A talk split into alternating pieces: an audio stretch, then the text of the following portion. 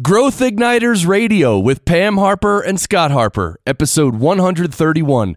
What every CEO needs to know in a tight labor market.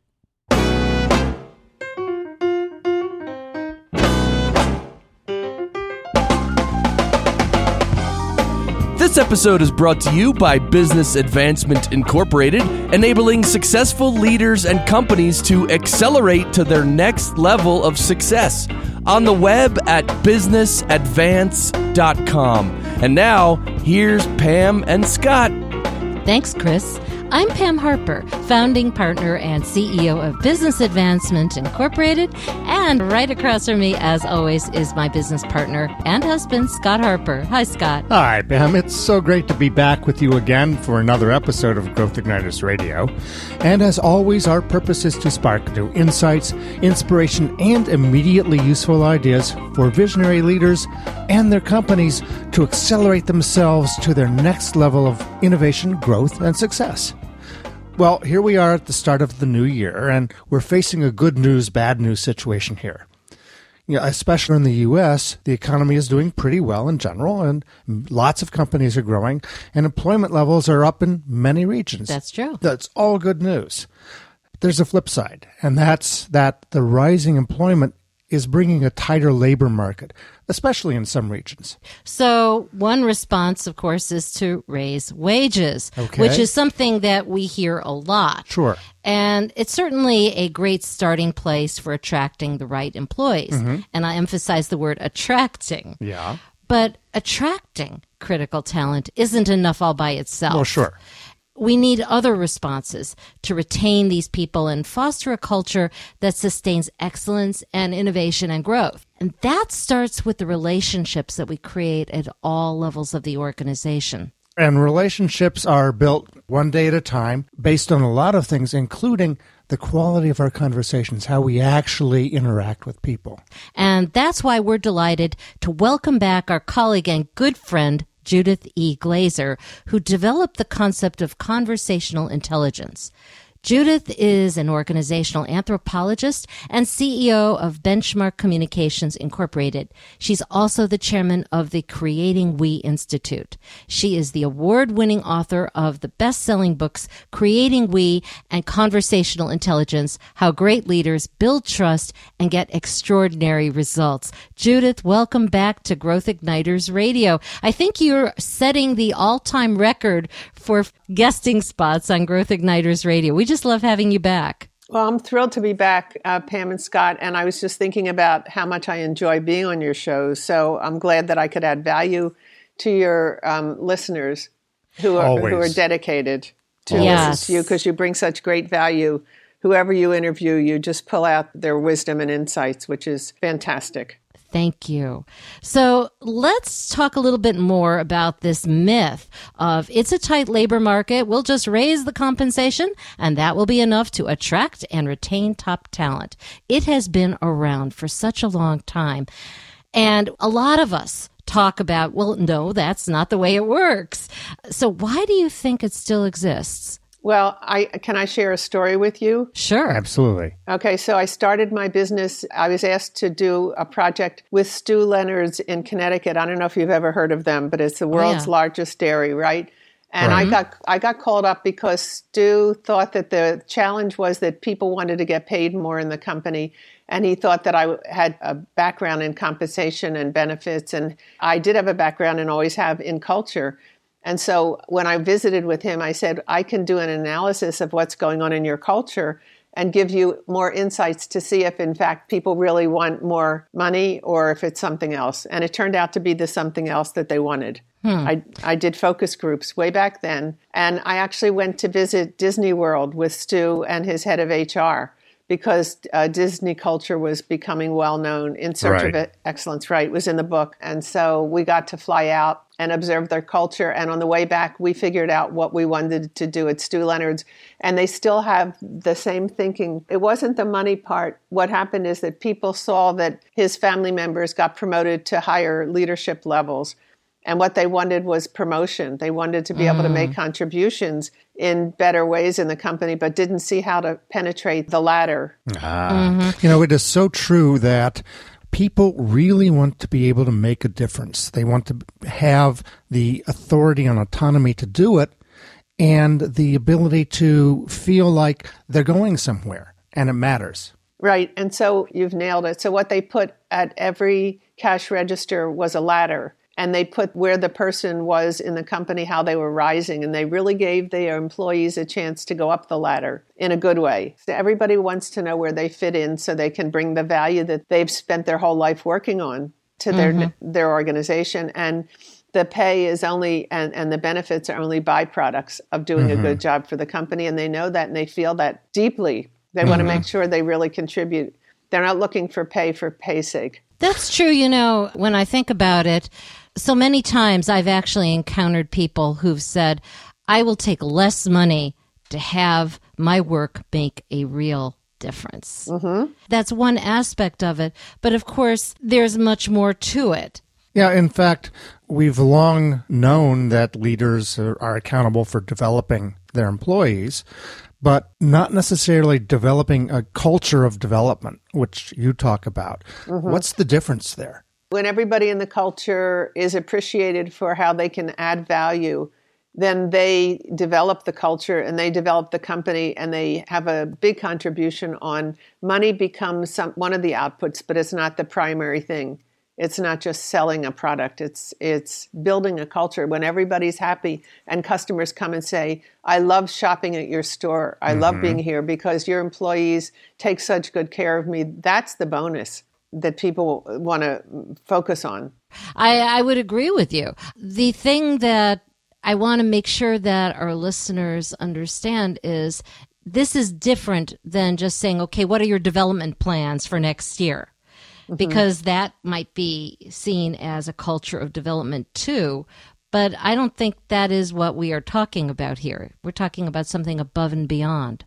Where people actually are developing a culture together. Mm-hmm. Mm-hmm and mm-hmm. that's that they that they have criteria for what makes a great culture and that they work on it together and we created the Stew Leonard university which is what happened is employees wanted to have a hand in developing the culture and that's what the meetings were all about is we brought everybody together so that they could talk about what would make their cult that they cared enough about the whole culture not just about their own pocketbook but how to make the whole organization. So when you walk in you can feel that it's different. There's a fingerprint that the employees have created together and they have actually a university where people can come from other companies and learn how they develop their culture. Ah.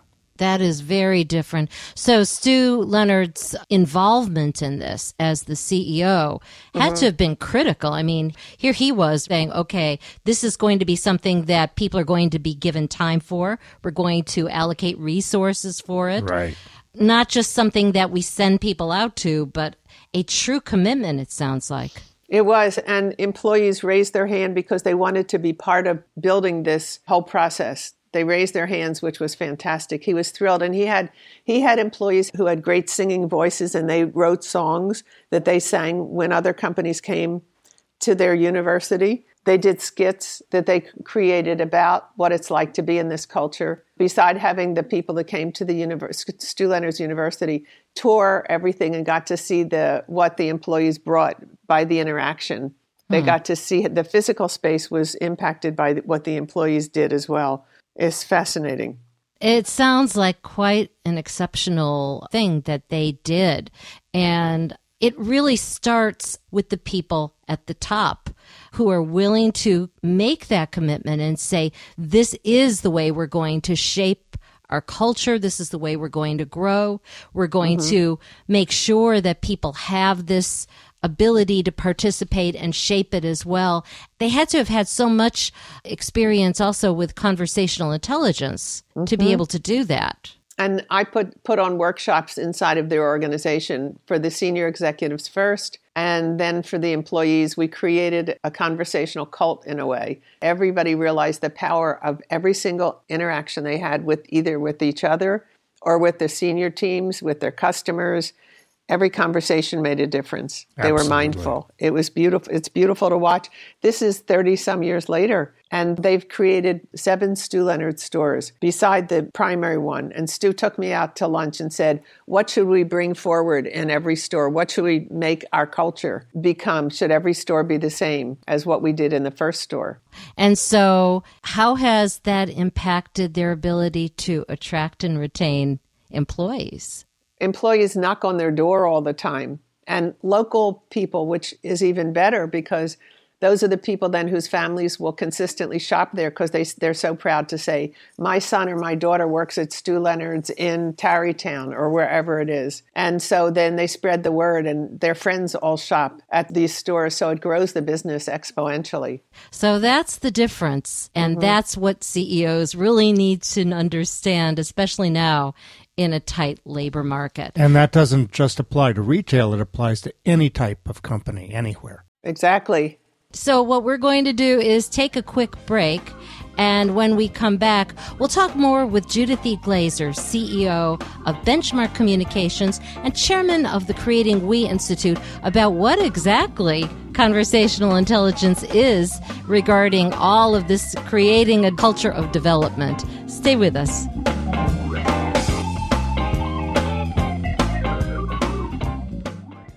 This is Growth Igniters Radio with Pam Harper and Scott Harper, brought to you by Business Advancement Incorporated.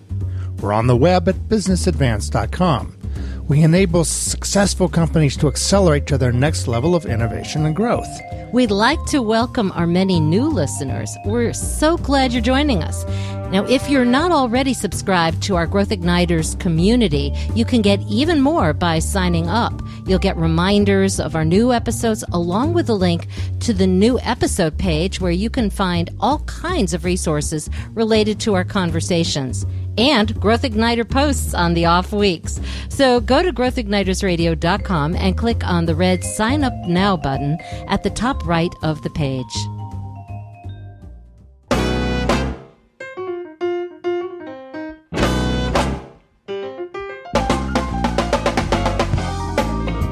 Welcome back to Growth Igniters Radio with Pam Harper, that's me, and Scott Harper.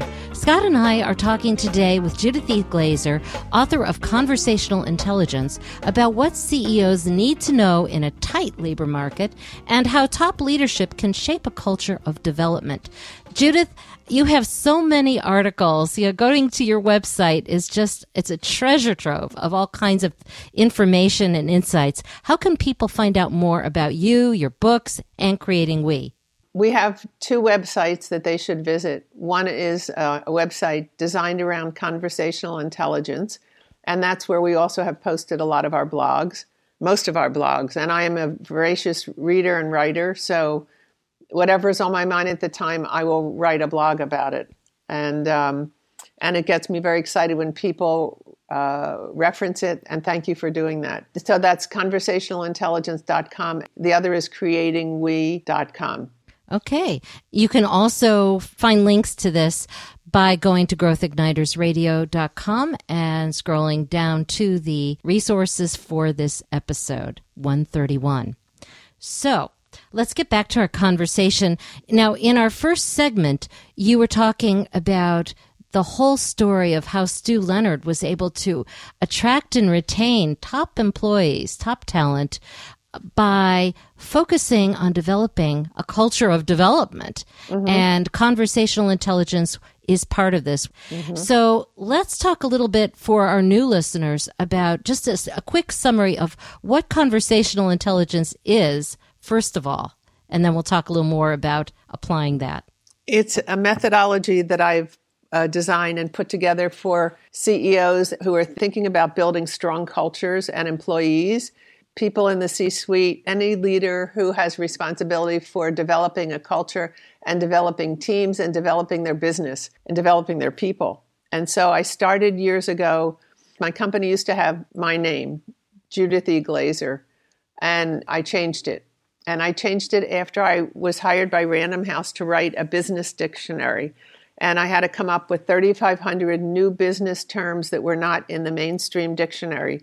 And that's a lot of new terms. And one of the terms that I fell in love with was the term benchmarking, and it was not in the dictionary. And I named my company after it, Benchmark Communications. I said, what if I could spend my lifetime studying the best communicators in the world and figuring out what they're doing that makes them so good as leaders and as developing a culture, developing their people. And so that is what my company started to focus on.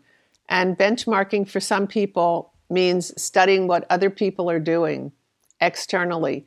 And I know that because I had a I was called by Wharton to teach a course with Professor Paul Kleindorfer, who is uh, heading up their benchmarking program. And he asked me to teach it with him.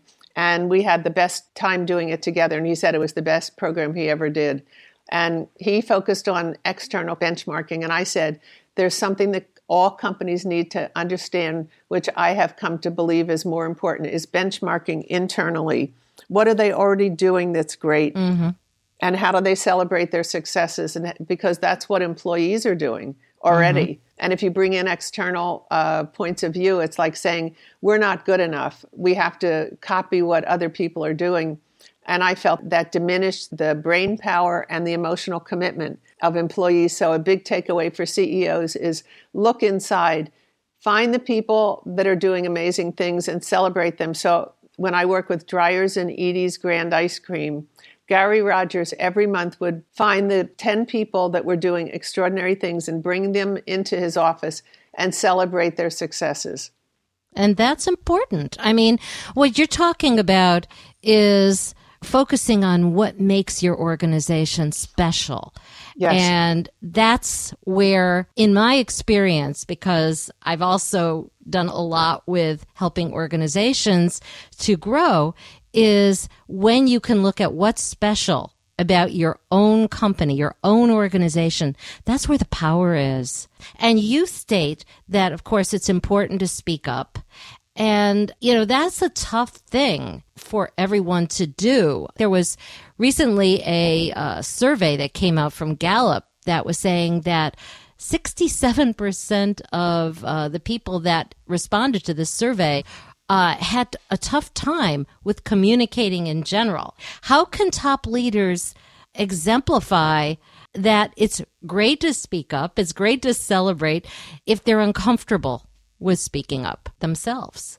If the leaders are uncomfortable speaking up or if people in the company in general are uncomfortable? What I'm saying is both. In other words, we believe that leaders need to be able to exemplify, right? Mm-hmm. How For can everybody. they get comfortable exemplifying yeah. speaking up?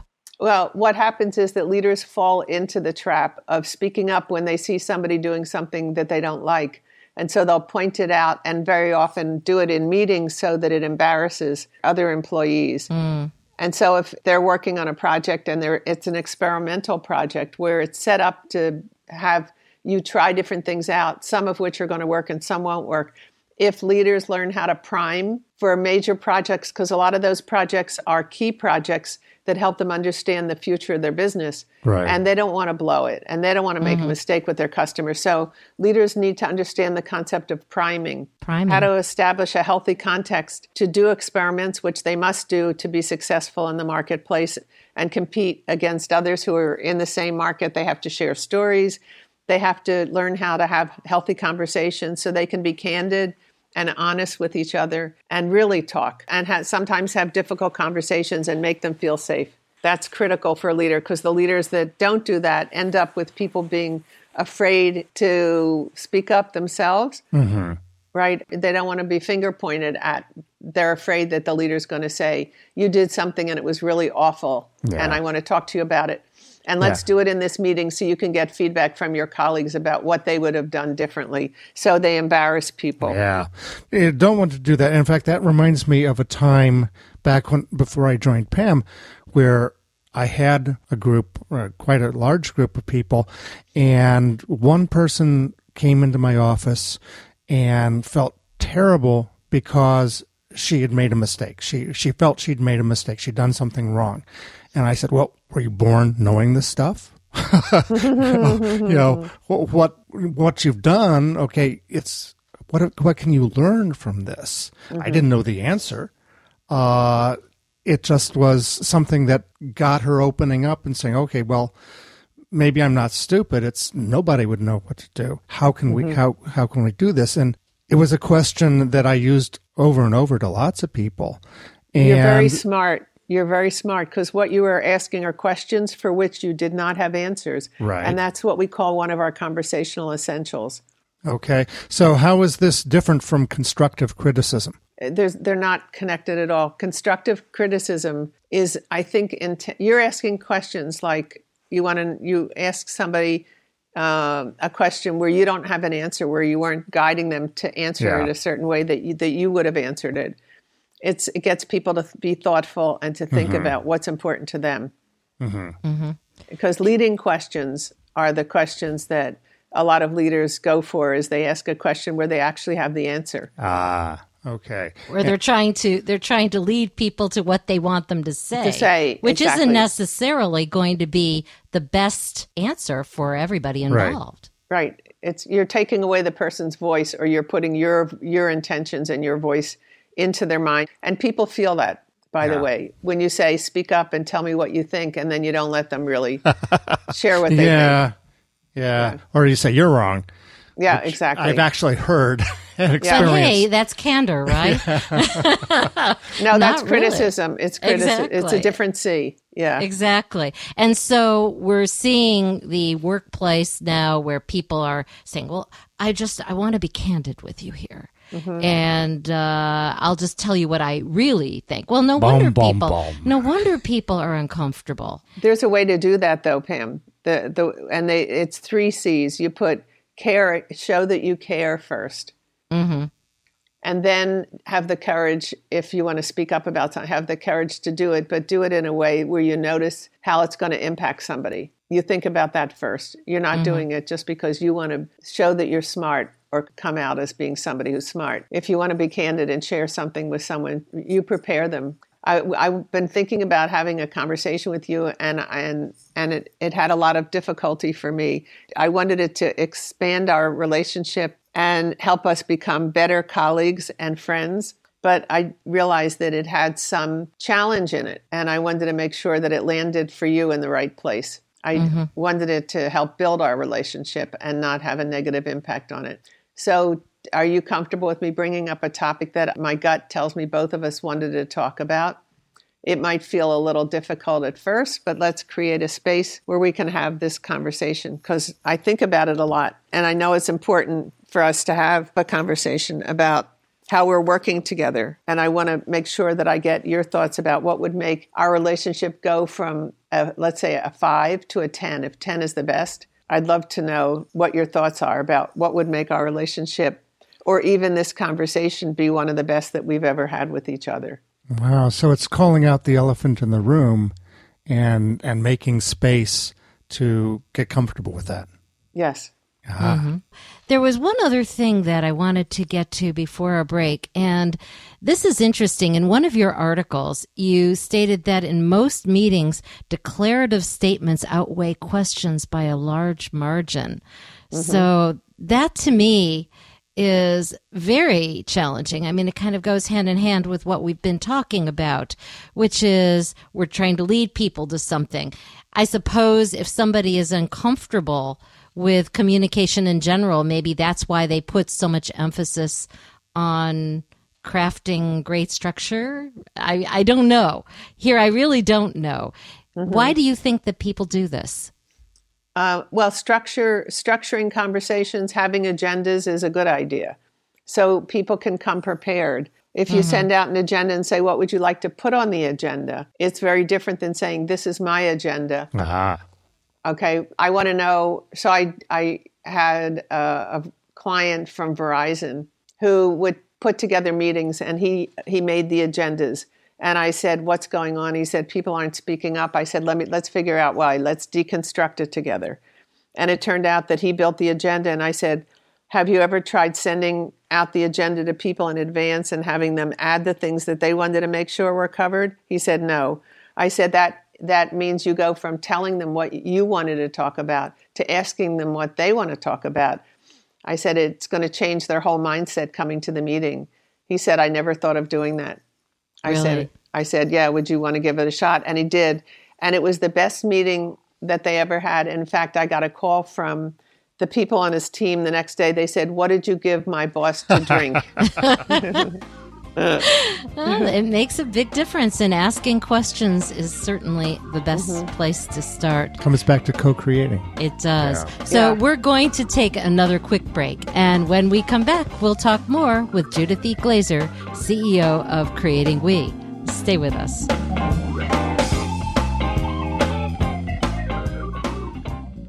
You're listening to Growth Igniters Radio with Pam Harper and Scott Harper, brought to you by Business Advancement Incorporated, on the web at businessadvance.com. Pam, we've been speaking about using conversational intelligence to help people become their best selves. And as we've just talked about, one of the things that we have to overcome is our discomfort with raising issues that can be uncomfortable. You know, the elephants in the room. Yes. Now, we've written a Harper report on this very issue. What are three reasons that people should read it? Well, the first is that calling out the elephant in the room is probably one of the more difficult things to do because it can look like different things, right? Yeah. We spoke about one way that it appears, but it can be others. Sure. And people may not even be aware that there's an elephant in the room. That's right. A second reason is that we talk about the food that feeds these elephants, and that makes them grow big. Right. You don't want that. So you want to find the food you want to take away as soon as possible, and this report does talk about that. So, how to starve out those elephants. So, what's the third reason? The third reason is that we offer practical advice on how you can actually take control of the elephants in the room, and it's a great starting point. So go to growthignitersradio.com, select episode 131, and request our complimentary copy of the report, How to Take Control of the Elephants in the Room. While you're at it, check out our other free resources and episodes of Growth Igniters Radio.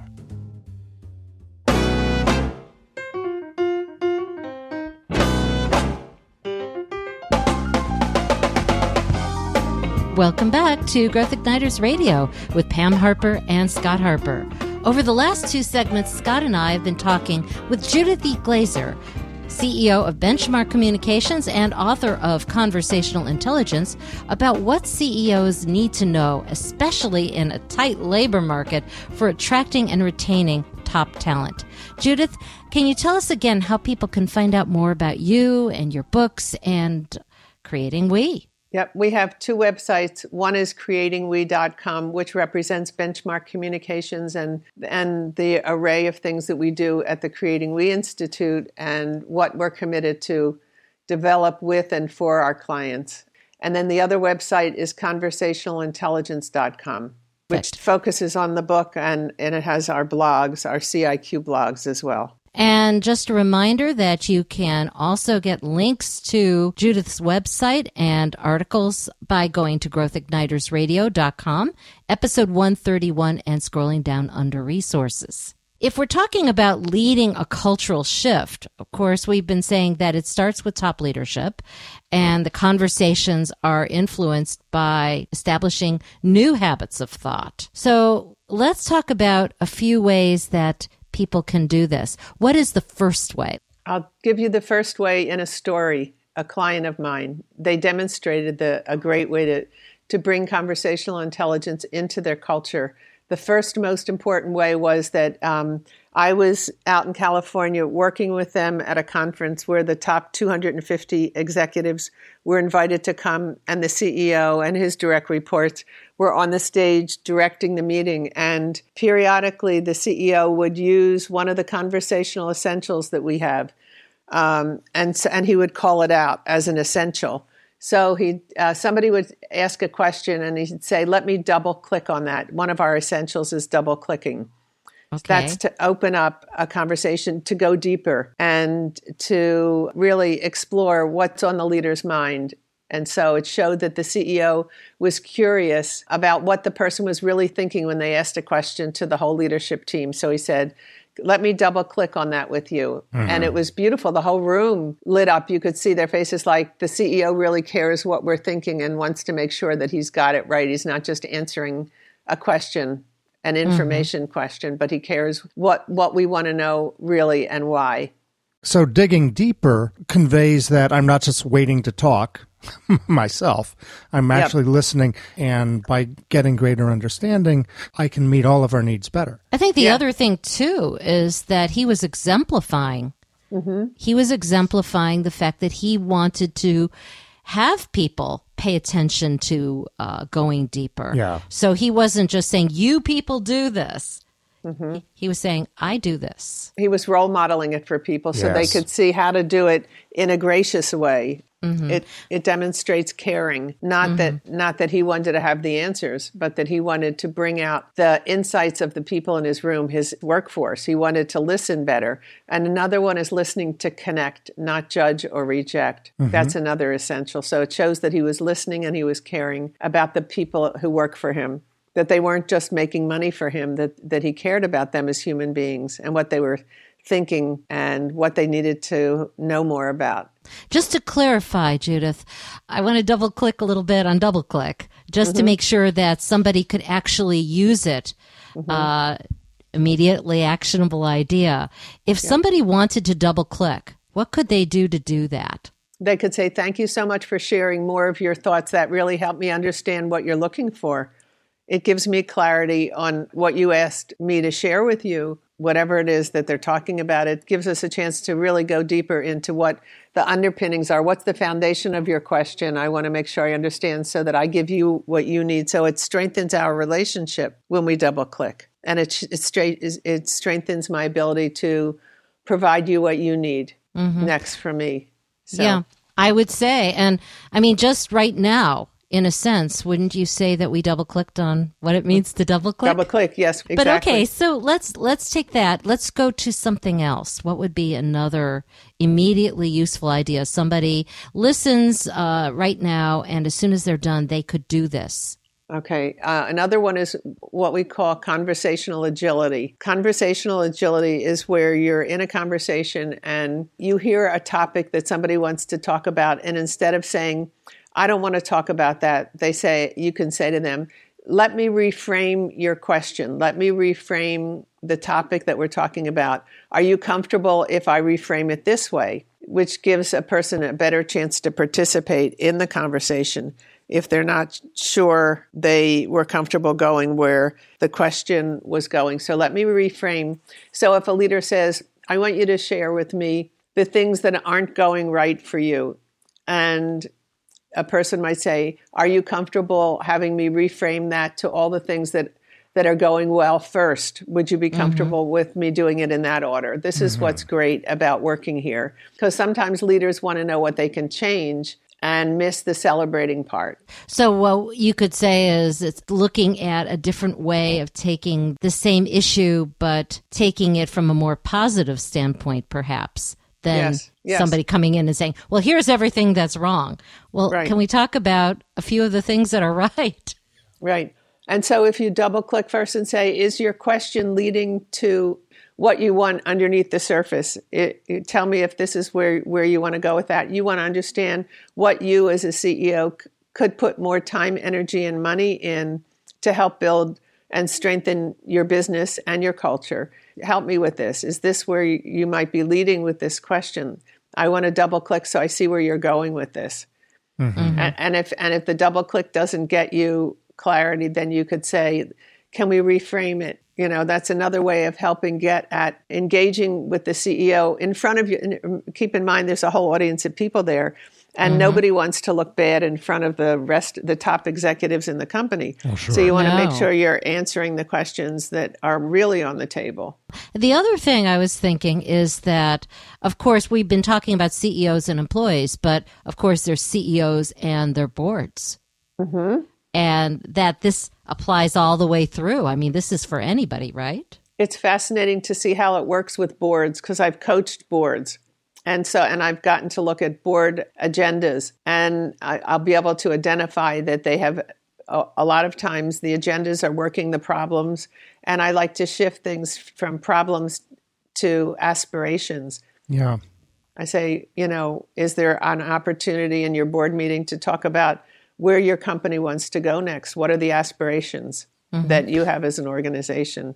Yeah, and building on that, it's great that you mentioned that because Pam and I talk about how important aspirational thinking is, aspirational conversation is, mm-hmm. because it opens up the mind instead mm-hmm. of shutting it down. When you talk about problems, you, you get tense, the cortisol goes up. Uh, talking right. about aspirations, uh, it relaxes the mind, it becomes more creative. You're doing mm-hmm. the same stuff, but your your neurochemistry is such that thinking is just clearer and better and more nimble and agile, as as you say. So, great point. Yeah, I'm glad we're talking about this because it uses different parts of the brain. Absolutely. Um, one activates the lower brain, the primitive brain, and the limbic brain, which is what's going to produce. That's the fear hormone gets mm-hmm. activated. Yeah, that's what you were talking about. So thank you for introducing that. That's so important. When we talk about our dreams, that's the prefrontal cortex and the heart connection. Mm-hmm. And that's producing a lot more oxytocin because most likely what we're going to be doing is doing something different with others. And that's the oxytocin producing and then dopamine makes us feel good. It re- it's the part of the reward system. Yeah. Yeah. Leaders make a big difference in the way their culture feels. Based on the three segments that we've been talking about uh-huh. you can you've taken us into a great place where we can reinforce that by shifting the culture towards celebrating successes not just working on problems. In fact instead of working on problems the problems get solved when you when you can celebrate some more of the successes. What are we already doing that's good and great? And what makes us feel good as a culture? What develops a strong culture strong partnerships strong teams? Exactly. Exactly. great suggestion. So judith that takes us full circle is there a final thought that you'd like to leave us with that having worked with some companies that when they started out they were 250 million and when we were done working on our project, shifting the culture, whether it's it's a uh, board or whether it's this senior executive team or it's strategies for how to take this into a whole culture and do a whole culture transformation. We've seen companies go from 250 million to 4.9 billion. Wow. So I want exciting. it's exciting and it's profitable to mm-hmm. to invest in bringing CIQ into a company if you have huge goals for the future, whether you're a company that's in a competitive marketplace and wants to know how to be more competitive, whether you see the, the competition for the labor market that we started out talking about, how do we get the best people? You engage them in transformational projects where they can put their fingerprint out there a little bit and bring their dreams to life. That's what attracts great, great employees. Well, thank you, Judith, for being our guest once again on Growth Igniters Radio. I love I love our conversation. So thank you for inviting me back again. We love them too, Judith. Thank you so much. And thanks to you out there for listening to Growth Igniters Radio with Pam Harper and Scott Harper. To check out resources related to today's conversation, share on social media, read Judith's bio, or open a conversation with us, go to growthignitersradio.com and select episode 131. Until next time, this is Pam Harper and Scott Harper wishing you continued success and leaving you with this thought to discuss with your team. How can we use conversational intelligence to become the employer of choice, especially in a tight labor market?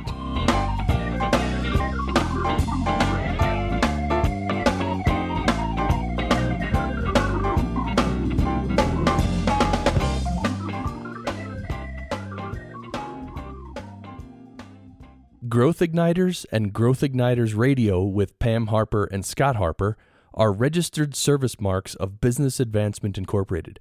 All Growth Igniters Radio episodes are copyrighted productions of Business Advancement Incorporated, intended for the private use of our audience.